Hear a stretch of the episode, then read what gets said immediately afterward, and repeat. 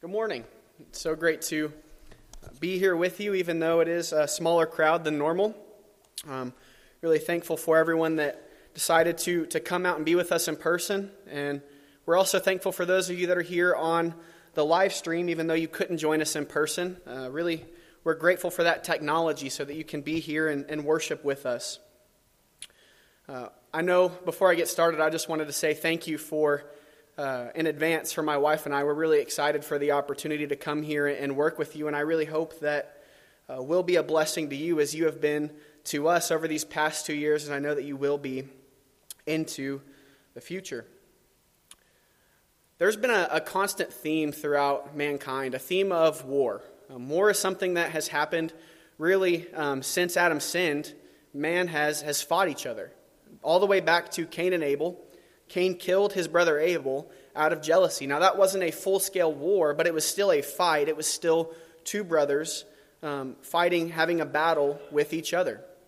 And I feel like in our culture, we really glorify war a lot of times. We have lots of movies.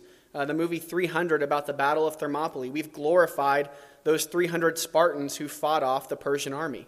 Um, think all the way back to the, the book, The Iliad, that we still make our children read in middle school that is about the Trojan War. Uh, Homer wrote that down about a war a long time ago, yet we still read it to this day.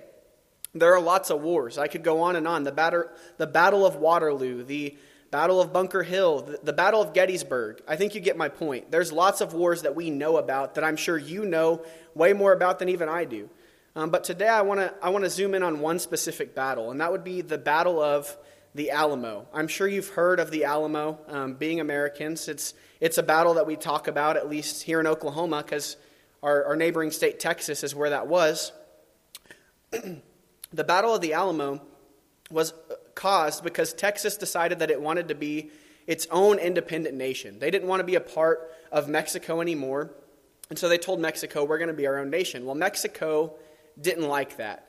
Texas was part of its land, part of its value. Um, Texas paid taxes to the government of Mexico. And so Mexico sent their best general, Santa Anna, and he went down uh, to go quell this rebellion by the Texans. And so Santa Anna brought his troops, and they had lots of fights. Um, battles were won here and there. And ultimately, he cornered a bunch of Texans in a little small structure in San Antonio that's called the Alamo. And you can still visit it today. And in the Alamo, there were 300 soldiers against well over 3,000 with reinforcements on the way. How do you think it would have felt to be in the Alamo? You look out, you know you stand no chance. Those men that were in the Alamo knew that they were going to have to fight to the death, that they were not going to survive. It was a hopeless feeling, a stressful feeling, uh, I'm sure a feeling of anxiety. All of that is probably something that you would have felt in the Alamo. I think there was a, a king in the Old Testament that was in a very similar circumstance. He looked around and he saw foreign enemies all around him, he knew that he stood no chance. He was outnumbered, outmatched. So, where did he go? What did he do? That king was King Hezekiah, the king of Judah, um, during the period when Judah was alone. As godly people, when we're in times of trial, when we're in a situation like that, when we're in our own little personal Alamo, and we look around and we're outnumbered, we're trapped, it's a, it's a great trial in our lives, what do we do? As godly people, I hope that we'll follow an example that we're about to look at in Hezekiah and we pray. If you get anything out of this lesson today, I know it's a little cheesy, but I want you to get that godly people pray when trials come their way. If you get anything, that is a Christian truth that I hope that you'll remember for the rest of your life. Godly people pray when trials come their way. So when you undergo trials, I hope that's something that you'll think about. So this great king of Judah was in a similar situation to the Alamo. And the first place that he went was to God. I want to look at 2 Kings chapter 19 today. If you want to turn in your Bibles, that's where we'll be for the entirety of this lesson. And I want to look at the prayer of Hezekiah from 2 Kings chapter 19, verses 14 through 19. And I want us to find four characteristics of the prayer of a godly person when they're going through trials. 2 Kings 19, 14 through 19. To begin, godly people pray when trials come their way and their prayers praise God. Their, their prayers glorify God. Verse 14 Hezekiah received the letter from the hand of the messengers and read it, and Hezekiah went up to the house of the Lord and spread it before the Lord. Before we get into that, I think we need to know what the message from Sennacherib, the king of Assyria, said. Starting in verse 10 Thus shall you speak to Hezekiah, king of Judah Do not let your God in whom you trust deceive you by promising that Jerusalem will not be given into the hand of the king of Assyria. Behold, you've heard what the kings of Assyria have done to all lands, devoting them to destruction. And shall you be delivered? Have the gods of the nations delivered them? The nations that my fathers destroyed Gozan, Haran, Rezeph, the people of Eden who were in Telassar. Where's the king of Hamath, the king of Arpad, the king of the city of Sepharvaim, the king of Hena, or the king of Ivvah? So Sennacherib, the king of Assyria, sends this message to Hezekiah, and he reads it. And he doesn't go to his generals and ask, What can we do? He doesn't go to his advisors to, to create a plan the first place he goes in verse 14, Hezekiah went up to the house of the Lord and he spreads out this letter before God. He shows the letter to God and he goes to God in prayer.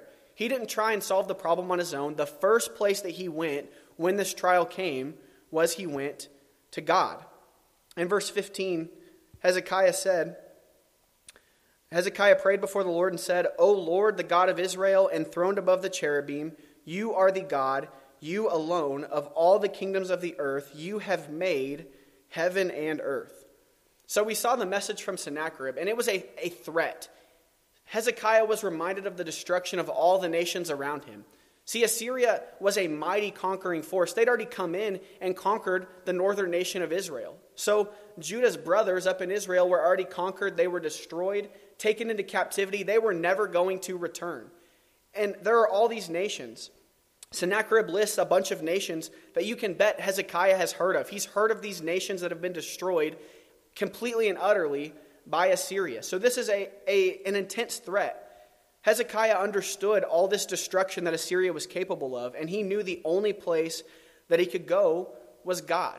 But when we get into his prayer, he doesn't just go and pray and say, God, please help me.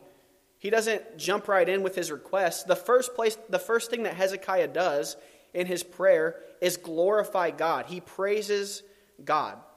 So he praises God specifically for three things in this prayer for his position above the cherubim. So God is above the cherubim. The cherubim are these beings who are sitting around the throne of God. Um, any vision from the Old Testament or even the New Testament, you see the cherubim, and they had four faces. Three of them were of an animal and one of a human. They had six wings. They were these great, mighty powerful beings. I don't think that any of us could stand up in a fight to a cherubim. I mean, they were powerful. And yet, God is positioned above even them. God is positioned above on the throne that they're guarding. He then praises God for being the God. See, there are many gods that people serve. In this day, the pagans had gods for almost every single thing in their lives. Everything that, that happened, they had a God for it.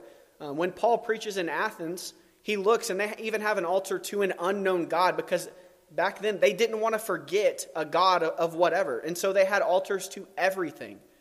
So Hezekiah praises him for being the God because the God of Israel isn't like the gods of the other nations that Assyria has already destroyed. He is the God. The God of the Buddhist isn't the God. The God of the Hindus today, that's not the real God. The God of even the Muslims, they claim they worship the same God, but he is very different. That's not the God. The God is the God of Israel, the God of the Christians. So Hezekiah praises him for being the God. And then finally, Hezekiah praises him for his great feat of creating heaven and earth. See, all these other nations had these gods that they worshiped, but none of those gods could boast that they created heaven and earth. Only the God of Israel did that. He's the only God that created everything that we see.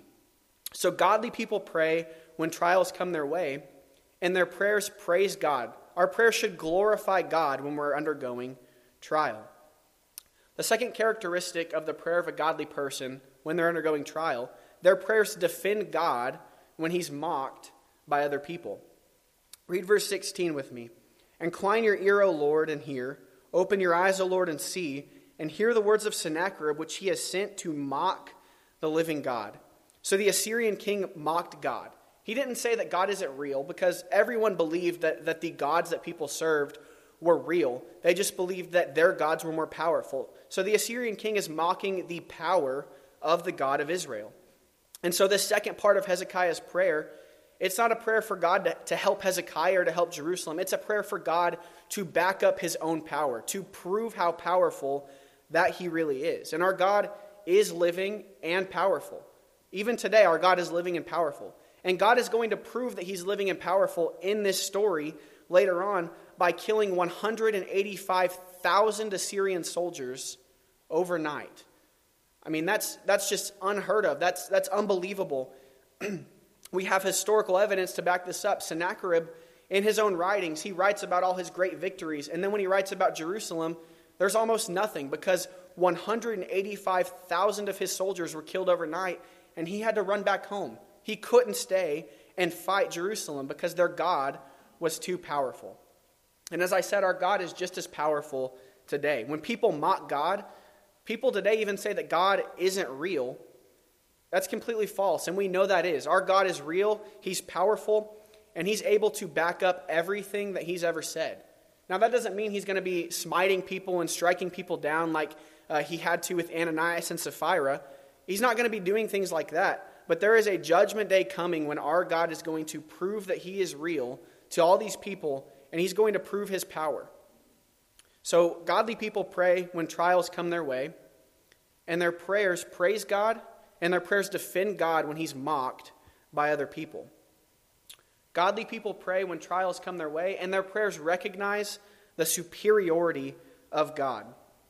Starting in verse 17 Truly, O Lord, the kings of Assyria have laid waste the nations in their lands, and have cast their gods into the fire, for they were not gods, but the work of men's hands, wood and stone. Therefore they were destroyed.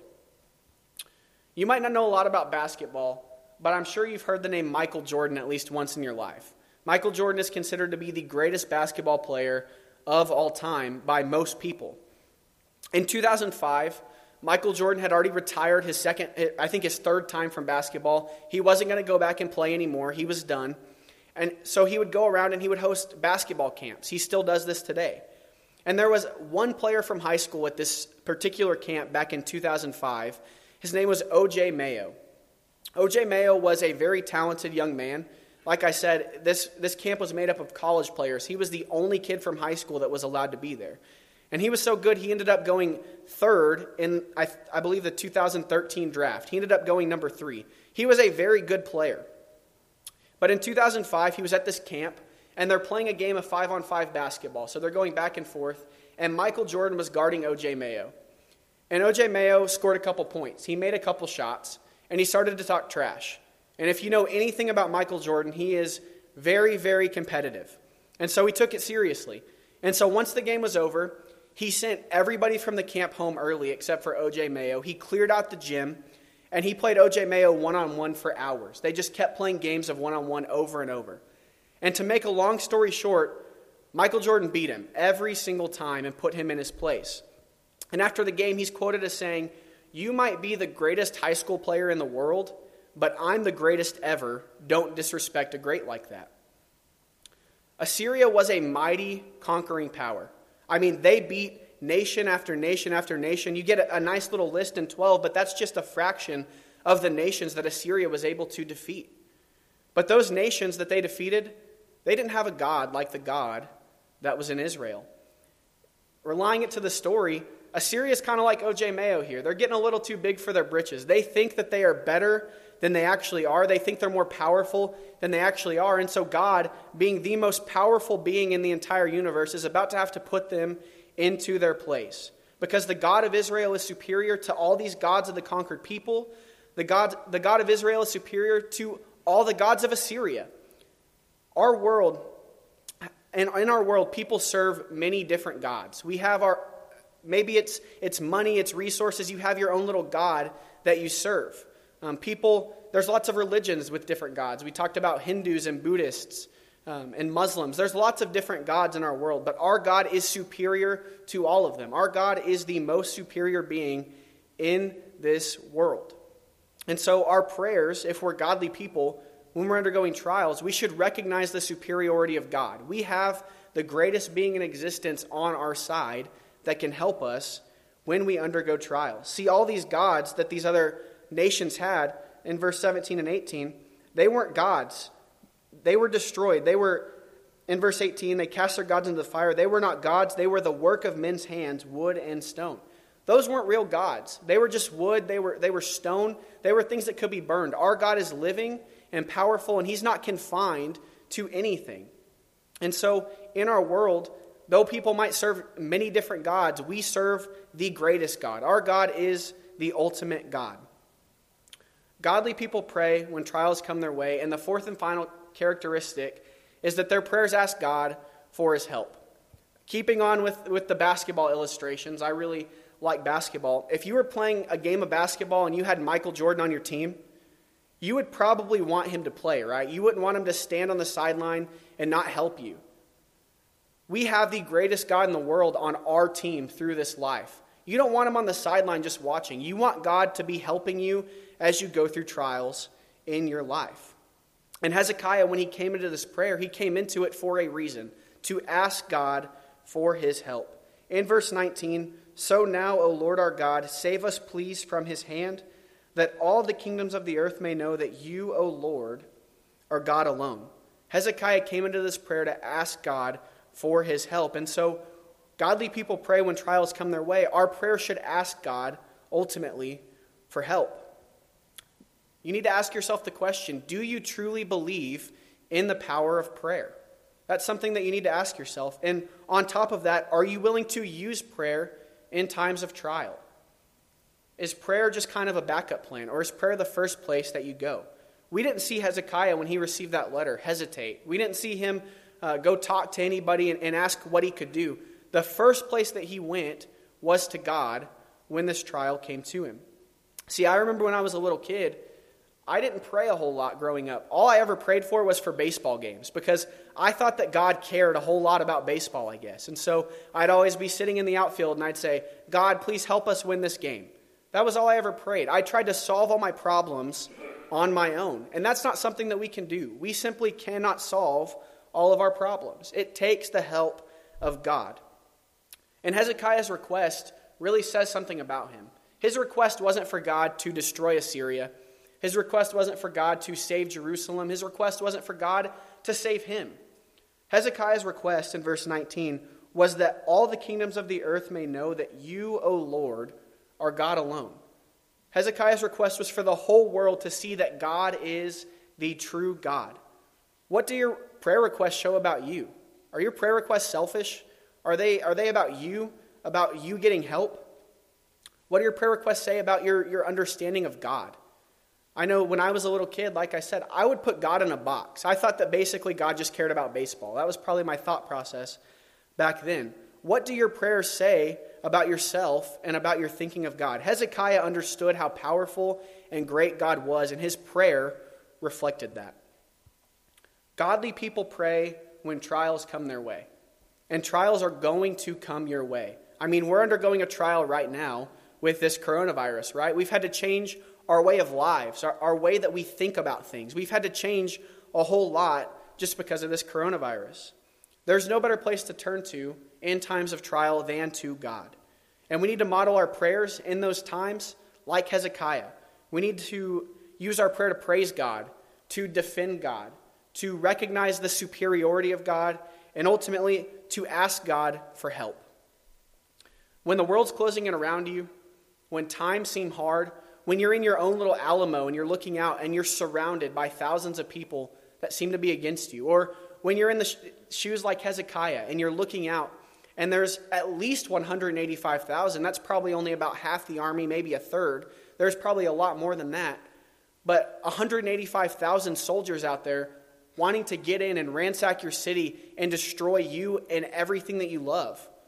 What are you going to do when you feel outnumbered, when you feel outmatched, when you feel trapped? What do you do in those situations? Hopefully, from this lesson, you've seen that you should go to God. You should go to God in prayer.